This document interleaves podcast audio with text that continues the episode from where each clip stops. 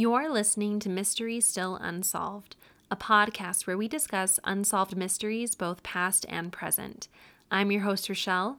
Today, we will be discussing Cold November Murder, the puzzling case of Rudy Allen Rothberg.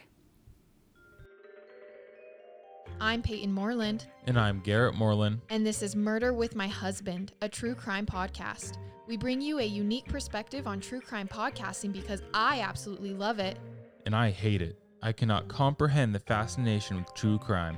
Listen as I venture into the darkest crimes by telling Garrett a different true crime story each week to get his reaction and discuss how we see each of the morbid details differently.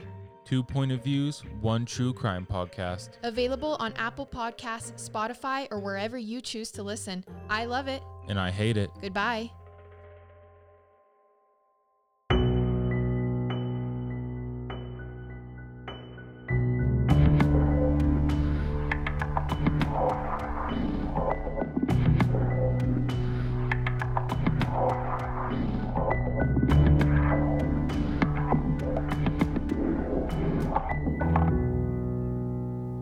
Hello, hello. Did you hear that? That was our first ever cross promotion, and I could not be more excited. Big things are happening around here. I love, love, love, love, love listening to Murder with my husband. I seriously listen to it every Sunday night because honestly, is there any better way to start the week? I think not. I love the dynamic between Peyton and Garrett. It reminds me so much of me and my husband, and maybe you can relate to it as well within your own relationship or someone in your family.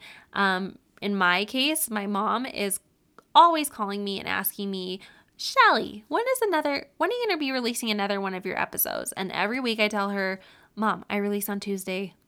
But she calls me the following week to ask me the same question. Seriously, love you, mom. But on the other hand, my dad has only listened to like one episode, and it was the one about aliens. And even that one made him feel uneasy. So I think every family has that person who loves it, and every family has that person who hates it. So I love how relatable Murder with My Husband is. So go check him out. You won't be disappointed that you did.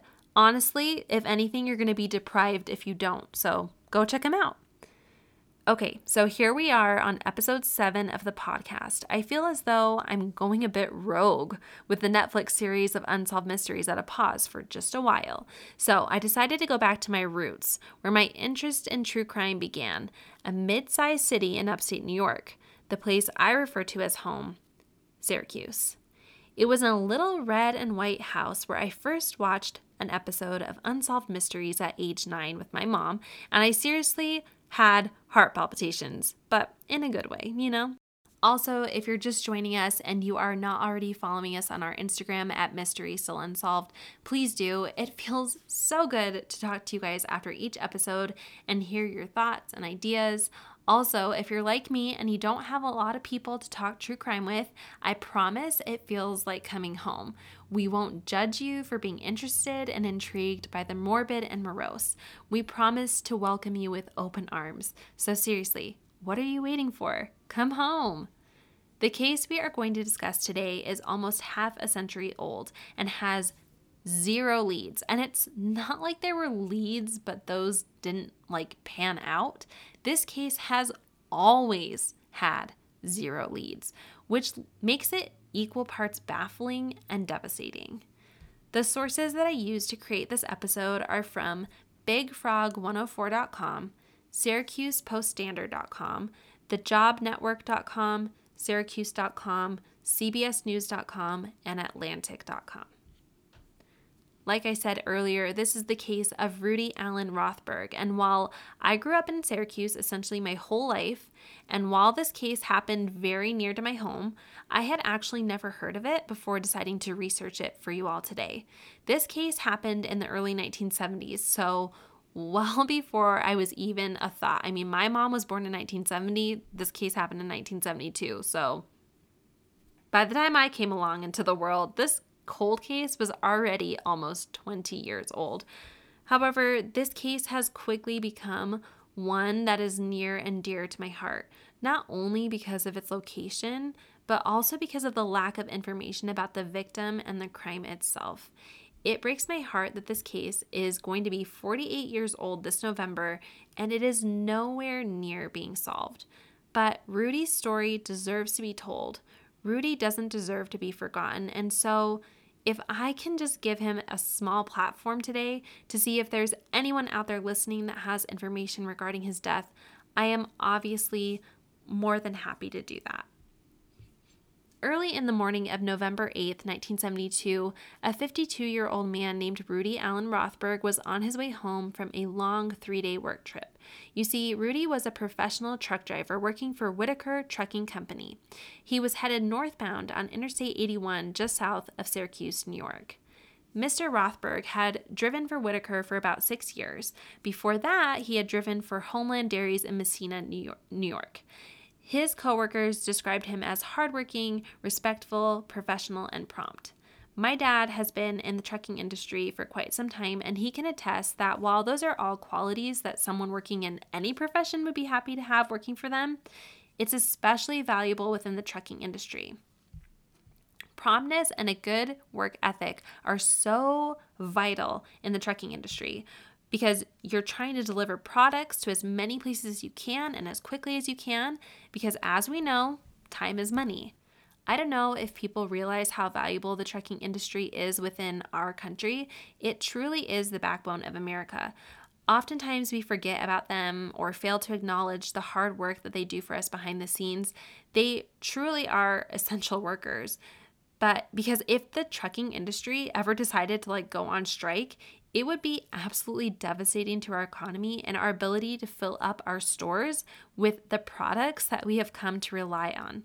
And super quickly, too. I mean, I don't want to speak for my dad, but I'm almost positive that he has said that without the trucking industry working at its best, our grocery stores would deplete within a matter of days. I also think that people who have chosen truck driving as a profession oftentimes get a bad rap from the public. I think that there are people out there who often associate truck drivers with being gruff or harsh. There are those who think that they're uneducated or possibly even dirty or lazy. And while I'm sure that could be true in some cases, I think that there are lazy people in all professions. I think for the most part, truck drivers are just very kind and they're working very hard. And Sure, some of them have a gruff exterior, but that's most likely a trait that they've developed in the field as a coping mechanism. I mean, have you traveled around the US lately? I mean, probably not lately, lately because of the coronavirus, but you must go back into your memory. You must remember how absolutely psychotic and annoying some people can be out there on the road. It's okay. You can admit that sometimes you don't like people very much. This is a safe space. Also, most entry level positions in the trucking industry are paid $40,000 and after they have some experience under their belt, their belt, they can be making upwards of 80 to $100,000 per year. Plus, they are getting paid to drive around and see some of the most beautiful places in the country. They literally can drive and listen to music and true crime podcasts all day long and get paid for it. And I don't know about you, but that seems pretty smart to me. At about 1:45 on November 8, 1972, Rudy pulled his tractor trailer into a rest area for some much-needed rest in a spot near US 20 just south of Lafayette. I mean, sure, Rudy lived in Evans Mills, New York, which is only about a, an hour and a half drive from where he stopped. And while he could have made it, we don't really know why he chose to stop, but I'm assuming it's because he was very tired and maybe he didn't feel safe, like he could drive home safely that hour and a half. But it makes me so sad because we are going to learn what happens to him. And I just am like, if you would have only just driven like 10 miles up and chosen a different rest area, maybe this would not have happened to you. But Shortly after 3 a.m., another truck driver working for Whitaker Trucking Company similarly decided to stop at the exact rest stop. It's unsure why he stopped. I don't know if he had to go to the bathroom. I don't know if he needed a rest. I don't know if he just stopped because he saw another Whitaker truck and wanted to see if that employee needed any help.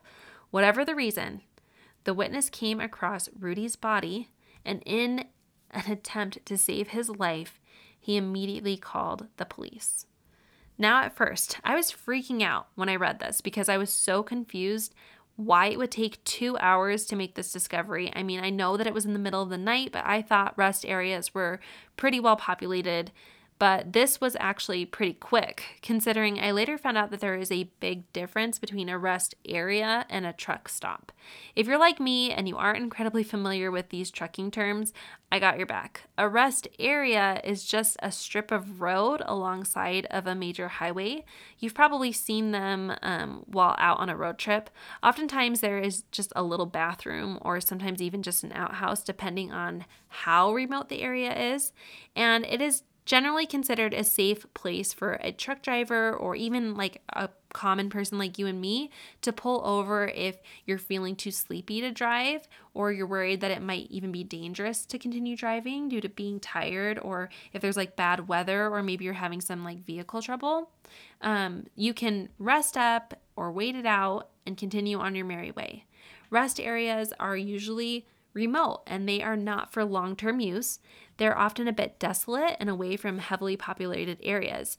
Its basic design is literally to be a safe haven for drivers when there's not a town nearby.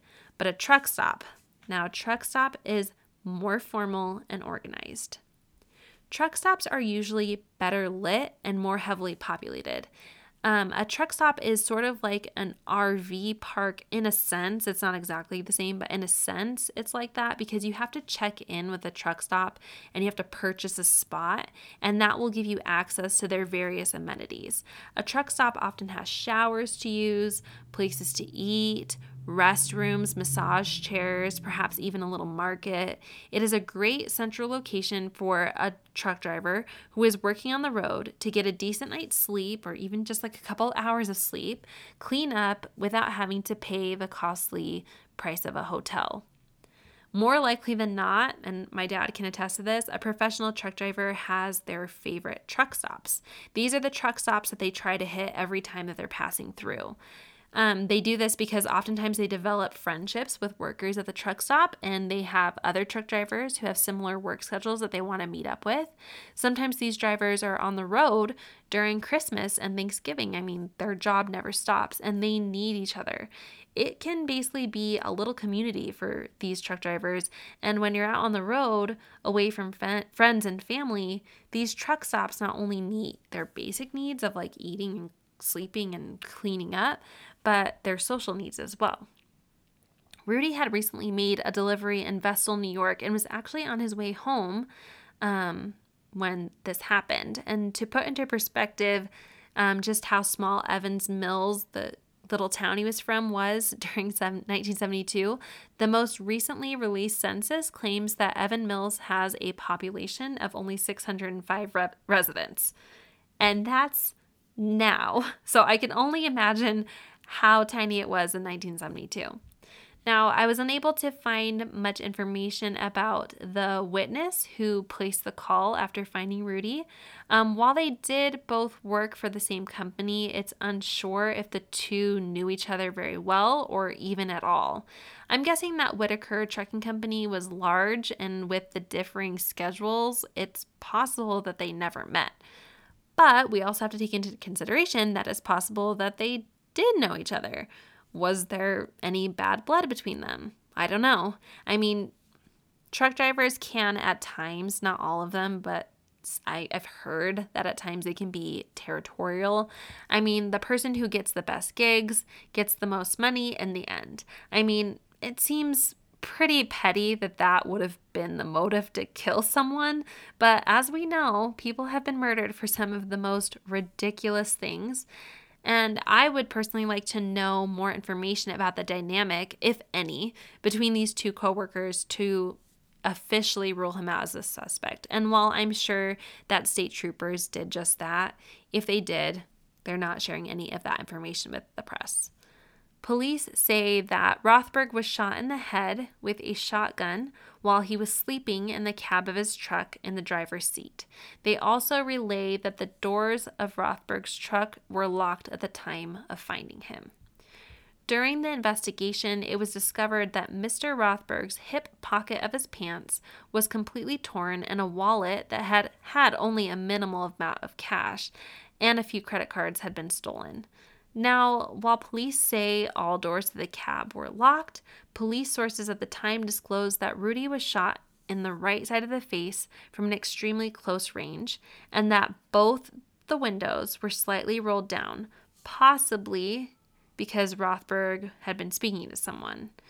And so, thus begins some contradicting reports on this case because at first they said Rudy was sleeping at the time of his murder, and then in other articles, they claim that he may have been speaking to someone at the time of his death. And I don't know about you, but I would love to get my hands on Mr. Rothberg's autopsy report because I think all of this confusion, like was he awake, was he not awake, could be easily remedied by figuring out if Rudy had any defensive wounds, particularly on his arms and hands. I mean, think about it. If you're talking to someone out of the window of your car and all of a sudden that person brings a shotgun up and points it at your head, what's your first response going to be? Your first response is going to be to shield your face and most likely turn your entire body in order to get away from this danger. Contrary to if you were sleeping and didn't notice that someone had approached your vehicle and then you were subsequently shot without you even having a chance to defend yourself. Also, it would be interesting to note that they say he was shot on the right side of his face. And if you're in the driver's seat, the left side of your face is closest to the driver's window. So if they think that someone shot him through the window, he was shot through the passenger window, not the driver's side which to me makes it unlikely, I mean, not impossible, but unlikely that Mr. Rothberg was engaged in a conversation at the time. I mean, I suppose it's possible someone coming up to the passenger side window to talk, but I don't know. It's just something to think about. Anyway, if investigators are having a hard time deciphering or agreeing on what was happening moments before Mr. Rothberg's murder, I think that would be a good place to start. Also, November in New York is cold, cold, cold. And while I didn't see any snow in the pictures that I'm going to post on our Instagram account, I did notice that there was like some mud and some puddles. So I don't know if it had been raining that night or if there had been some snow that melted. Um, but I'm wondering if there were any footprints. And if there were footprints, were any of them casted? I mean, but maybe they weren't looking for footprints in 1970. Maybe they didn't have the technology or the resources. Does anyone know when footprint casting technology was developed? Was it before or after the 1970s? If so, let me know. I tried to do a little bit, bit of research, but it was inconclusive. So if you know, let me know. Perhaps there are some casts, but state troopers are keeping that information close to the chest. I mean, Remember in the case of Patrice Endres, the lead detective explained to us what guilty knowledge information is information that they know, but they want to keep it quiet in order to weed out false confessions from the actual one. I can only speculate since we have such limited information about Rudy's death um, that Rudy was unfortunately met with foul play, either by the person who claimed to have found him, which we know happens more likely than we like to believe, or he was simply and unfortunately a victim of opportunity. In order to see the bigger picture in this case, we need to discuss what was going on in the south side of Syracuse during this time. Syracuse, 1968, just four years prior to Rudy's murder. Part of I 81, a major freeway, was built as an elevated highway across residential areas in Syracuse's downtown. Syracuse officials thought that by building a freeway through the middle of town that it would become an economic powerhouse. The decision was intended to make traveling from downtown Syracuse to Syracuse University a faster commute. The construction of the I 81 came with much controversy with all of the residents that lived there. Some people argued that it was going to be a great idea and that it would boost their economy. Other people argued that having the highway, even though it was elevated, would cause major major disruptions, and those people were rightfully so to believe that because Syracuse became and still is to this day the city with the most concentrated poverty in all of America. Neighborhoods like this in the south part of Syracuse have been historically poor since the 1968 overpass was built, forcing people in those areas to sell or to retreat to other parts of the city because the very presence of the freeway lowered the cost of their home or literally displaced them. Like if they were living in an apartment building, they didn't get any money for from the city because they were losing their home. They just were like, "Well, you can't live here, figure it out." Others were who were not doing well off to begin with were greatly affected by the highway being built because the city gave them either low a low amount of money or no money, forcing them to live in low income housing. Before the overpass was built, most of the neighborhood was actually a coveted one. To this day, you can drive through the neighborhoods and you can see gorgeous Victorian style houses with incredibly immaculate attention to detail with the architecture and intricate design. But now many of these homes are abandoned. They're derelict or have been converted into boarding houses that home several families. There are no reputable supermarkets in the area, and I can attest to that because the church that I went to when I lived in that area, we had to cut through that part of town, and you didn't see any grocery stores. There were like no Smiths, no Wegmans, no, no basically nowhere that sold fresh food. They only had like small convenience stores that sold cigarettes and beer. Most heavily advertised that they accepted food stamps. Most of the poverty that affects this area is generational, and many can literally trace it back their family's decline in wealth to the construction and subsequent build of the I 81 freeway cutting through their neighborhood.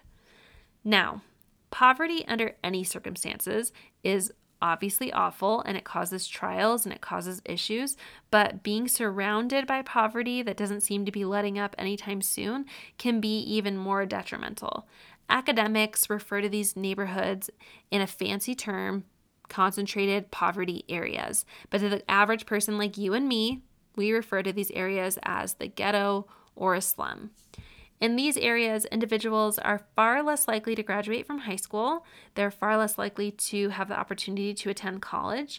Most begin to have their children very, very young in their teens. They're much less likely to reach a different income level from the one in which they were raised. Additionally, the neighborhoods with the highest concentrations of poor people tend to have worse schools because it's hard to get good teachers that are willing to work in these schools. Fewer businesses um, due to there not being enough customers with the disposable income to sustain any business that moves into the neighborhood, and more violent crime. According to an article titled How to Decimate a City, which seems like a parody, but it is in fact sadly 100% accurate. In Syracuse, almost two thirds of poor minorities live in high poverty neighborhoods. And this is defined as an area where 40% or more of re- residents live below the federal poverty threshold. Paul Jargowsky, a professor at Rutgers, defines the poverty line for a family of four as an income less than $24,000. Syracuse has the highest rates of both black and Hispanic poverty neighborhoods in our entire nation. The more worrying part, however, is not the past or the current situation, but the fact that things do not seem to be looking up.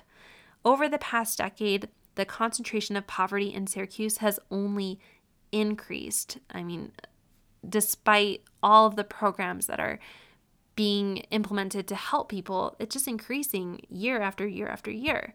As true crime lovers, we know that where there is increased poverty, there are also increased levels of crime. Darlene Sanford, who is 38, runs a daycare in her great grandmother's 19th century home near the freeway. Um, a few weeks ago, before this article was written, she had to call 911 after a man living next door to her was targeted in a drive by shooting. Darlene no longer leaves her home at night and she is thinking of leaving the city entirely. And honestly, when I read this article, all I could think about was The Purge. Like, have you guys ever read that, um, seen that movie where like people don't leave their home, they just kind of like board themselves up? That's like all I could think about when reading this. And and honestly, like I don't know. I mean, I have to assume that Syracuse was this bad when I was living there, but I was probably just like a dumb teenager and was just like not processing like everything that was going around me because I was just like super into myself. But I mean, this has been happening since 1968 and pro- possibly even a little bit before that. So it must have had to have been happening, but I just was like naive and just didn't even see it. But now, like reading these articles, I'm like, I can't believe that this was happening and is continuing to happen and continuing to get worse in my little hometown that I love dearly. In recent years, Syracuse has hovered, holding its place at either 25 or 28 in the deadliest US cities in America. So there's like a top 100 list, and Syracuse is usually number 25, 26, 27, or 28. That is pretty freaking high up on the list.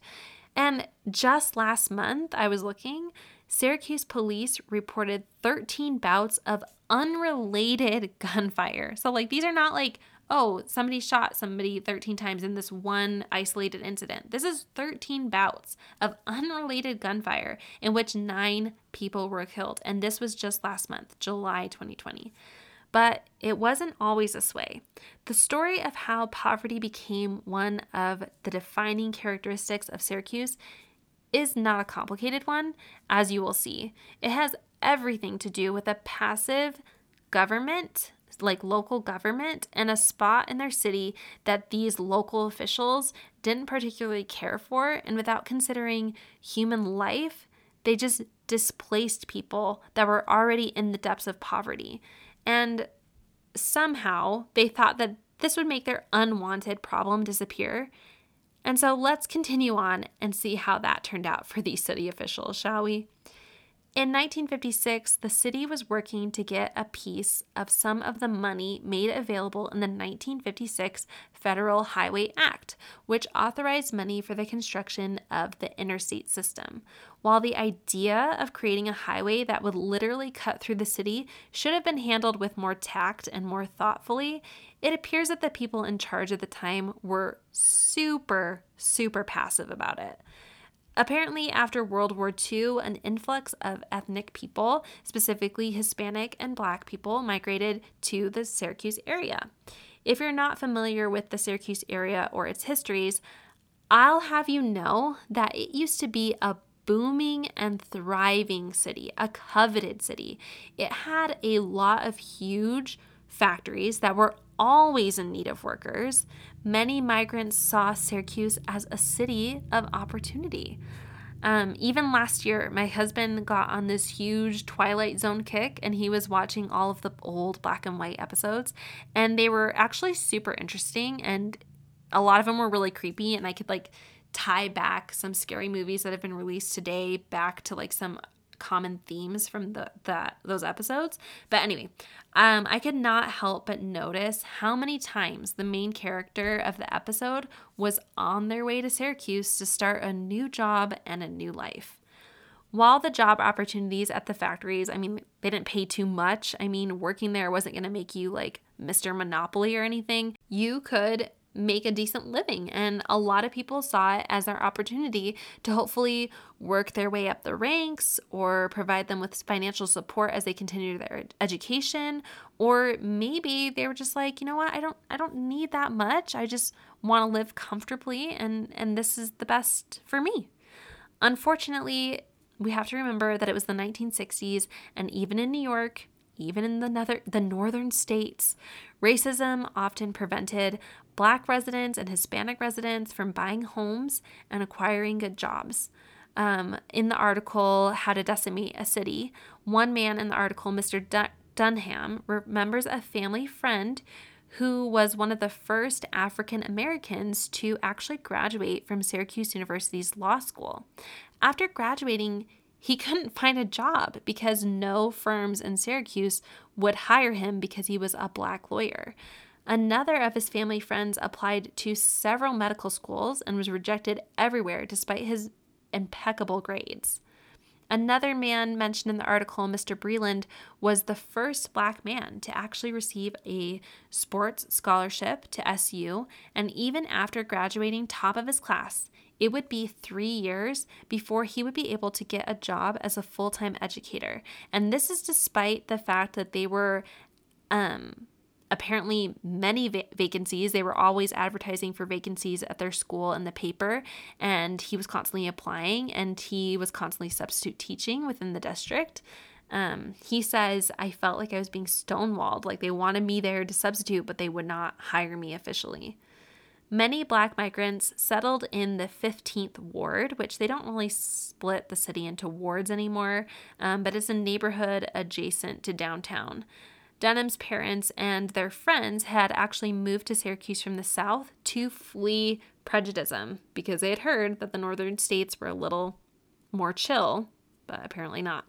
There was a huge migration in the region to a place called Wilson Park. He said he remembers being poor when he was growing up, but he remembers his childhood quite fondly due to the existence of a close knit community that he and his family got when everybody would congregate after dinner around Wilson Park. However, to outsiders and to city officials, the majority black neighborhood was a quote unquote slumland ripe for redevelopment because of its proximity to downtown. So, when the city's grant for the Federal Highway Act finally went through. The one that we were talking about earlier. City officials knew exactly where they'd put their freeway, the place they already considered undesirable. I was actually able to speak with a couple of Syracuse residents who lived in Syracuse before, during, and after the construction of I 81, and almost all say that there was a huge shift in increasing poverty and crime rates. Most, if not all, said that before the freeway was built, I mean, of course their city had poverty, of course their city had problems and, and crime. All cities have some form of poverty and crime, but they said that the violence of the crime were not as high as they were after. Due to the construction of the highway, many families were displaced and, furthermore, not given any opportunities to rebuild their life. I think that the city officials had hoped in their hearts that if we just displace these quote unquote undesirable people from living into our city, they're just going to move somewhere else and then and then we won't have to deal with them anymore.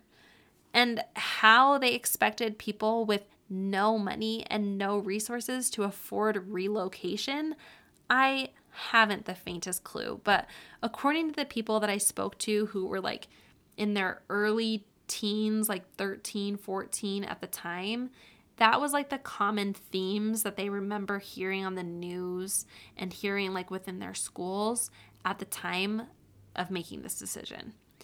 Many families, although they didn't want to, were forced to live in low income communities, which are essentially projects.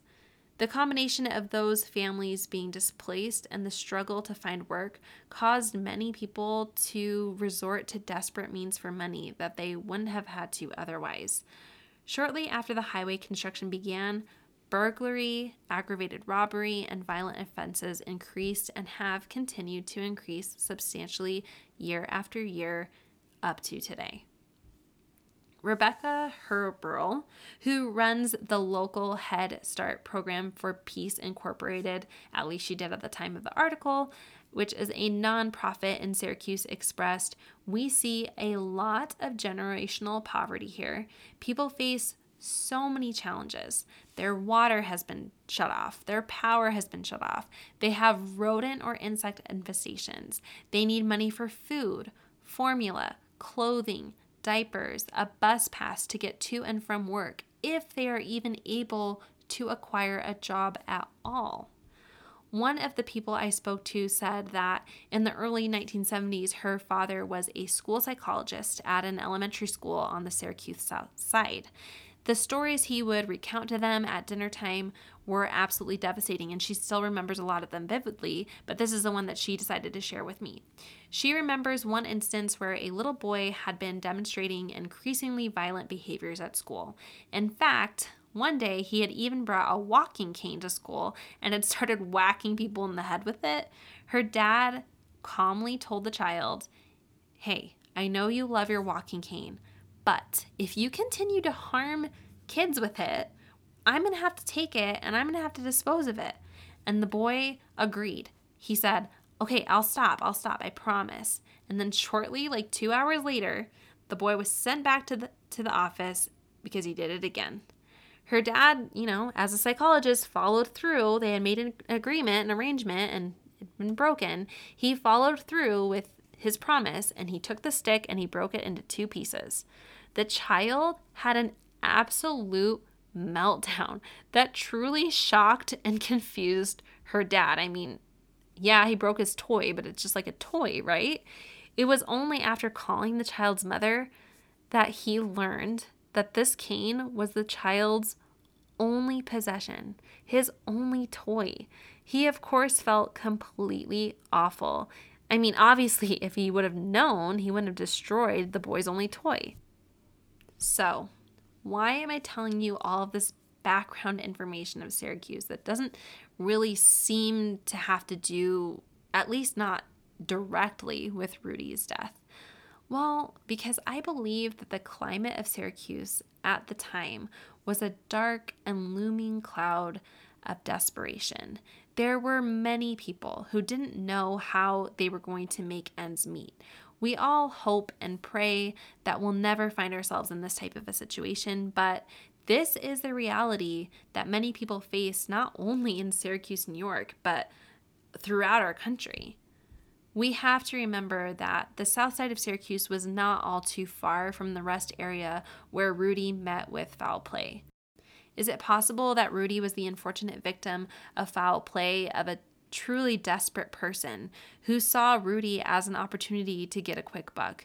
Is it possible that what was supposed to be a robbery, just a robbery, escalated to something much more sinister?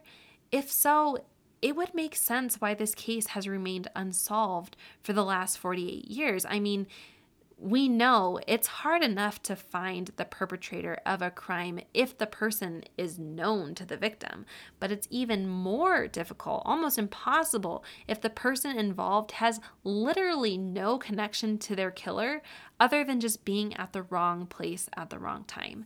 And while I certainly don't want to make any excuses for the person who killed and subsequently robbed Rudy. I do think it's important to know about the economic climate of the city at the time, which could perhaps provide some motive or some insight into this case.